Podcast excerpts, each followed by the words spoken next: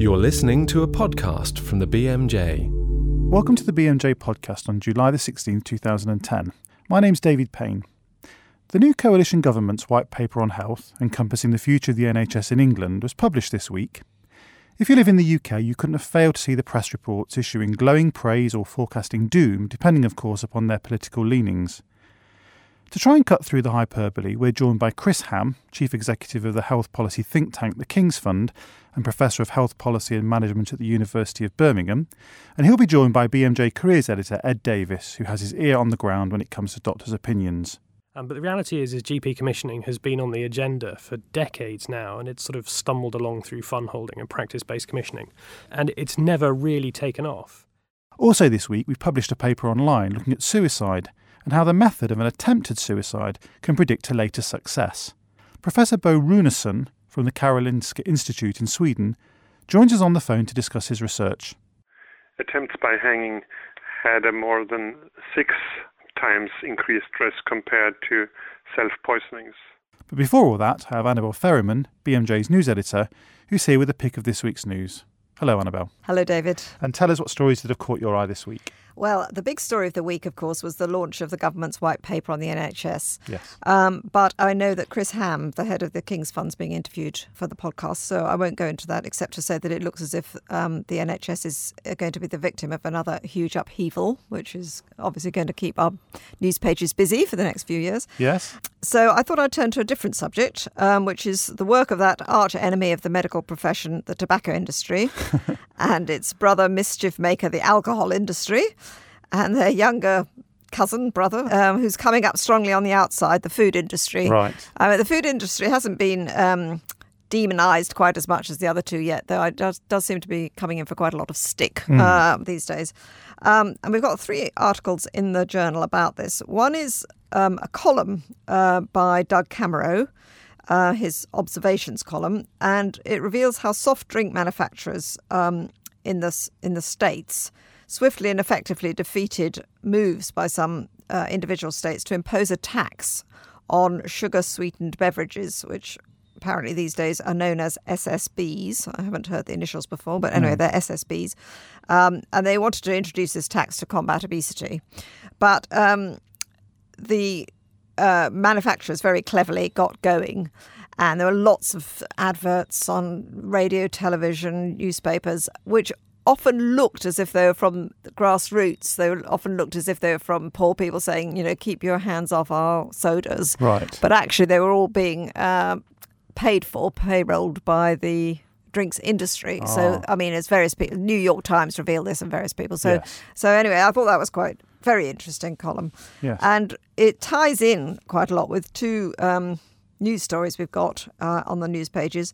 The first is about how the new UK Health Secretary, Andrew Lansley, has decided to withdraw government funding from an anti obesity campaign called Change4Life, which the previous government set up. It's been running for, I think, about a year. Yes. Lansley said that in future, funding for the campaign wouldn't come from the Department of Health, but would come from local government and charities in the food industry. But um, as our editorialist Tim Lang pointed out, in these straitened times, actually local authorities and charities are not likely to be giving much money. So basically, the food industry is likely to be funding this. Mm. And of course, you know, some people's heart sinks at this idea. And basically, we have got an editorial to go with it, sort of saying that um, this doesn't bode very well for anti uh, anti obesity Yes. campaigns. In fact, we've got a nice cartoon by Malcolm Willett Oh, yes, I'm showing looking at it now. showing yeah, some of the things we won't be seeing in the near future, uh, which is things like "Don't eat me crisps" and "Bad for you burger." Anyway, next to it in in the journal, but actually also on the web, is um, a useful cautionary tale about how the alcohol industry has learned a lot from the tobacco industry, and how the food industry is learning from both of them. And what it's based on a piece of research that was carried out in Australia. Some researchers in Australia delved into industry documents which have been made public under the Master Settlement Agreement of 1998, which was a deal under which um, the tobacco giants had to make public their archive uh, in exchange for a deal with um, the attorney generals of 46 states, which they dropped uh, lawsuits against them. Anyway, the researchers looking through all these exciting documents, discovered that uh, some alcohol companies, such as the Miller Brewing Company, had drawn on to what tobacco industry had learned about um, countering the threat of new taxes and the importance of developing allies, promoting personal responsibility, promoting bills on anti discrimination. And there's a nice quote from um, Professor Simon Chapman, who's at Sydney University, saying these are voluntary codes of conduct, wholesome initiatives that are difficult to criticise, such as public education campaigns, provision of information, and helplines, while at the same time actively working to resist, erode, weaken, and destroy any form of top down activity or tax policy that would have the capacity to seriously impact on their bottom line. Right. So I think that's quite interesting in the light of the fact that the food yes. industry is going to be sort of behind some of our public education campaigns. Absolutely, yes. And uh, I gather sort of you're also keeping a watching brief, Annabel, on one story that we noticed about whether the new coalition government might be actually changing some tobacco laws that were ushered in the sort of dying yes. days of the Labour government. Yes. Rumour has it that um, there are two things that the government, the last government, introduced, which was that we're going to get rid of vending machines in pubs and and also public displays about tobacco in tobacconist shops or newsagents,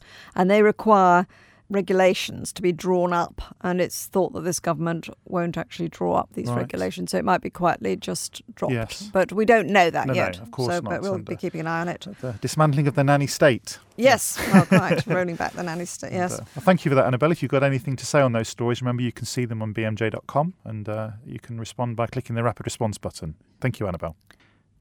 Now to the white paper. For those of you not in the UK, a white paper is a policy statement from a government and it sets out how they see, in this case the NHS, working in the future. It still has a way to go before it's put into practice, notably passing through the House of Commons, and will certainly change in some ways before it's finished.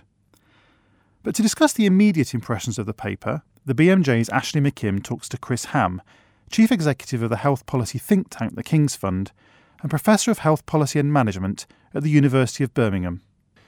Chris, I'd like to start by asking you just how revolutionary you think these new ideas are. Um, we know previous governments have tried to give more power to clinicians and patients. So, what do you think is different in Andrew Lansley's case? There's quite a lot of continuity, in my view, with what the previous government was saying. But I'd say overall, these are much more radical reforms than we'd expected, much more radical than we've seen previously at any time in the history of the NHS, in my view. And of course, much of the focus has been on the proposals for GPs to take control of most of the NHS budget, which I think many people would say is a move in the right direction, but it's much more radical and ambitious because no government has tried to give all that responsibility to GPs in the way that the coalition is now proposing. So it is a quite high risk strategy in that respect. And you've told us a lot about, and we've heard a lot about what it means for GPs with regards to commissioning of care. But what do you feel uh, the proposals would do for junior doctors and, and, and more senior doctors working in the front line in the NHS?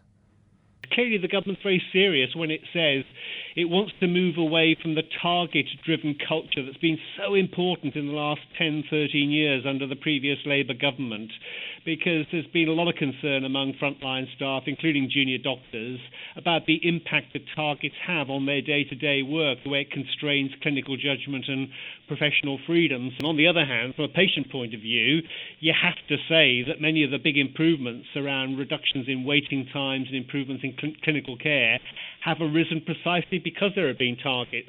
So it's not a question of targets bad and frontline empowerment good.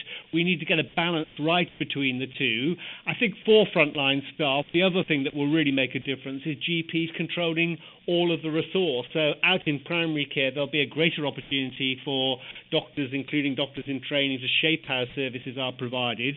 But with that power goes responsibility, goes accountability for the use of public funds at a time when the money in the NHS is going to be much tighter. And I think. Uh, some of the leaders in the profession can clearly see that as a two edged sword, a poisoned chalice, if you will. Okay, and talking a little bit more about patients and Lansley's key message about getting patients to have a greater say in running in the NHS. Um, can you tell us a little bit more about how this might happen, and do you think it will actually work? What the government seems to be uh, aiming for here are two or three things. One is to expand the range of choices available to patients when they're uh, embarking on their treatment. Uh, that's part of the market based reform. Secondly, to extend the policy around personal health budgets, direct payments, handing over money directly to patients to make choices about their own care, particularly people, say, with long term uh, conditions. And then, thirdly, this emphasis on shared decision making that we should uh, look at the, the patient clinician interaction when the patient comes into the clinic or into the surgery and see that much more as a partnership in future where patients play a bigger role in deciding on treatment options or in deciding where they access their care. In the longer term, this could actually be the most revolutionary aspect of the government's plans if this government is more successful in taking that part of it forward than previous governments have been. Because again, there are elements of continuity here. The focus on patient centered care, more choice, empowering patients is one we're very familiar with because it's been at the heart of healthcare reform for the last decade or more. Is, there a fear there that patients who can't shout loudly enough about their conditions may not get heard as part of this? There is a concern. There's always been an issue in the NHS about the so called Cinderella services, particularly mental health services for people with learning disabilities, people who have, if you like, quieter voices in healthcare. Frail older people will be another example. So, as in all areas of health policy, uh, one size won't fit all needs. We'll have to look at different ways of ensuring that patients really are at the heart of the health service, not just the articulate, uh, you know, middle class users of healthcare for whom choice is very important, but some of the neglected groups as well. And looking at Lansley's plans for commissioning, he talks about splitting the commissioning from the current 152 primary care trusts to a much bigger number of GP led consortia, somewhere around 500 people suggested. Do you think GPs will have the time or the experience or even the motivation to take on this new role? Those are the very big questions which, in my mind, lie at the heart of the white paper and whether can be implemented or not. I know that Andrew Lansley has been very impressed when he's been around the country talking to GPs and has been strongly influenced by what he's seen in places like Surrey, in Cambridgeshire, in Cumbria, where you have some very entrepreneurial GPs already playing a major part in practice based commissioning and delivering some promising early results. The question really is how typical are those GPs who are the innovators? And even among the enthusiasts, the question is how expert they are, how competent are they to take on the commissioning of care as well as the delivery of first class primary care uh, services. So there will be opportunities, I'm sure, to bring in outside expertise. Some of that will exist in PCT, some in the private sector. And I guess the government will argue that if GPs have the motivation but not the competence, they will be able to call on those sources of external support. But this is a huge gamble. There is really no other country in the world whose healthcare system relies so much on primary care, both as the provider of services and now also as the commissioner of most forms of specialist care as well.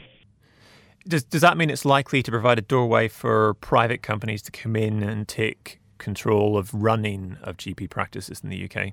My guess is that in many places, GPs who are interested in commissioning will be looking to the best of the PCT managers to leave PCTs and come and work with them directly in the GP commissioning consortia. And, and finally, I just wanted to ask you what happens next? What happens now the white paper's been published? What happens now is there's going to be a three month consultation period. My reading is that the government is committed to go in the direction it set out. It's uh, been able to publish its plans within what about two months of the uh, coalition government being formed. And uh, Andrew Lansley is not only a man with a plan, I think he's a man in a hurry to implement that plan. Where the consultation could make an important difference is around the missing detail on how the plans might work in practice and also perhaps, and I hope this is the case, a bit more realism about how you hold GP commissioners accountable and the need to have in place local leadership of the NHS of the kind that PCTs and strategic health authorities are provided in future, even if they're going to disappear off the pitch. Thanks. Um, so I'm also joined in the studio by Ed Davies, who's careers editor at the BMJ. Ed, there's been a lot of talk about commissioning um, among GPs, and I'm just wondering what your thoughts are about how GPs may respond to that. Um, I think one of the sort of, uh, I hesitate to say lie, it's not a lie, but, but, one of the big things that's come up from this is that it's a great radical reorganisation.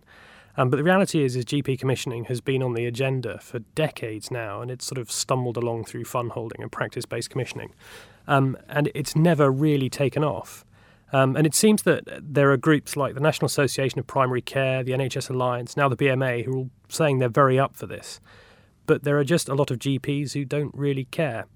Um, the the Department of Health has been publishing uptake uptake figures of practice-based commissioning since about 2006, and they sort of seem to show that almost everyone is involved now. But actually, in reality, on the ground, you have pockets of very engaged GPs and areas where no GPs are doing anything at all.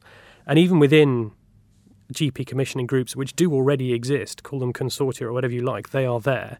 Um, you've got some people who will sit in the meetings engaged and building services, and others who will take it as an opportunity to do their crosswords. Uh, reading the headlines in, in the newspapers over the past week, it appears the government white paper comes across as a very radical plan um, for the NHS. What are your feelings about how this will impact in GPs, and do you feel it is a radical plan in the end of the day? Uh, potentially, it could go. It could completely change face the NHS. In reality, I really don't think it will. It's very much continuation of, uh, of what's already happening. And while we're um, dividing uh, GPs into 500 consortia, and getting rid of PCTs and SHAs, it's it's more than likely that we'll end up with former PCT managers managing the GP consortia from within the GP practice and things. Um, and so effectively, you're really just making another 500 PCTs, and it wasn't that long ago that we had 300 PCTs, and it's just a bit of a reshuffle. I think possibly the one thing that does come up as, as a real shift of tone in the new government is that they're siding now with doctors as opposed to managers. Um, it was, it's quite noticeable uh, the emphasis on clinical leadership has been pushed a lot since the Darzi review in the last two years. But I think even more noticeable was uh, just the subtle things you pick up on. I went to the NHS Confederation conference last year, and Andy Burnham, then Health Secretary, got up and made a great deal of how he was a former employee of the NHS Confederation and he was one of them and he was on side with the managers. This year, Andrew Lansley got up, gave a 30 minute written speech, which he pretty much read out from a lectern, sat down, took a few questions, and left. Whereas he was invited to the BMA's conference and at the BMA conference, he got up and spoke for 20 minutes without any notes. He referred to committee members by their first names. He talked of previous meetings they'd had together and was clearly really there to woo the profession. And so I think the shift that this does herald is just an attitude of government that actually the doctors are their friends now rather than the managers, as has been the case for the last 13 years. Uh, what do you think about what this may mean for the relationship between GPs and the government as far as GP contracts and pay negotiations? the impression I get from GPs is that they are very enamoured by Andrew Lansley at the moment. If they are given more responsibility and Andrew Lansley is equally enamoured with them, we may find that incentives are the way to, to get them involved in greater commissioning than they already are. The, the one interesting stumbling block in the white paper is uh, the reference to localising pay negotiations, and it's it doesn't state really yet whether this will have an impact on GPs and the quality and outcomes framework but it does possibly hint that there will be big changes to the way they're paid. And I think that'll have to be a bit of a proof of the pudding will be in the eating. I I would be interested to see how, how that pans out. Uh, the one thing I would add is that GPs can be a very militant bunch when their pay is threatened. And uh, I think if the government tries to fight them too hard on that, they might struggle. And we'll obviously be continuing to cover that in future podcasts as well as online and in print. Now, suicide is estimated to take 1 million lives annually, and even more patients have unsuccessful attempts. Can we learn anything from the ways in which people try and take their lives, and how that will relate to them succeeding to do so in the future? Duncan Jarvis talks to Bo Runeson about his research, published this week on BMJ.com. I'm joined on the phone from Sweden by Bo Runeson. He's a professor of psychiatry at the Karolinska Institute. He and his colleagues have published a paper looking at the link between the method of attempted suicide and the subsequent success. Bo, for a start, this isn't the first time that method of attempted suicide has been studied. What was known before your research? Well, the problem is that we know very little. Most studies concern self-poisonings, which of course is the most common method, but there are small study, a small Swedish study, for instance, that showed a more severe method, a more violent method, implied a higher risk. But this has not been studied thoroughly. So you decided to look into this link in more detail. Can you tell us a bit about the population that you were looking at? We um, used all suicide attempts that took place in Sweden between 1973 and 1982. That is a 10 year period. And these were all attempts that were admitted to hospital at least overnight. And then we followed them for a little more than 20 years, up to 30 years, depending on when we included them. And you looked to see if any of those who had attempted suicide then went on to be successful in doing so. What did you find? The first and more specific thing is that hangings uh, implied such a high risk. Attempts by hanging had a more than six times increased risk compared to self poisonings. Attempts by drowning had a four times higher risk than self poisonings.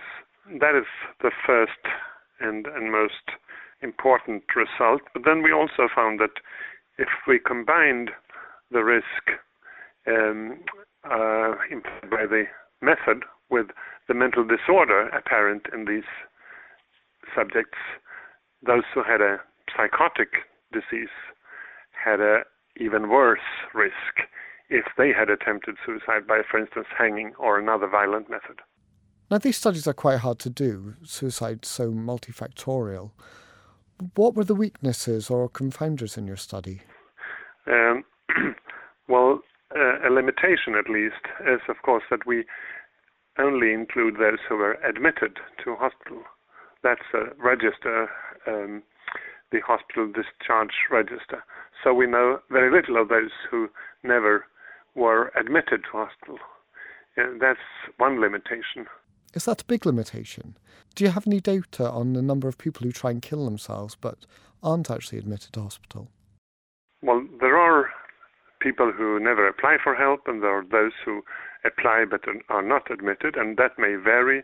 Um, but uh, at least 50% or something uh, is admitted, and those who are admitted are those who have made more severe attempts, of course. So for um, the clinician, this is relevant information. Yes. Th- these are the people that that we take care of uh, and and um, want to know more about how to assess. Yes. So there you mentioned clinicians. Is there a bottom line for them? Uh, take home message from your research? Well, the first um, implication is, of course, that these results may help in the acute risk assessment following a suicide attempt. It is important to to um, realize that, for instance, those who have attempted suicide by hanging or another violent method uh, imply a certain and, and very dramatic risk. It's also important that many of those who attempted suicide by hanging used the same me- method when they uh, eventually successfully died. Uh, so it may also be of relevance uh, in the aftercare of patients to know that this is a particular risk. They also make these attempts, the new attempts, in a large extent within the first year, which is also of preventive value to know. Were you able to look at the link between suicidal thoughts and the methods that people might consider and a later successful suicide attempt? Yes, of course, uh, the choice of method it depends on your intent.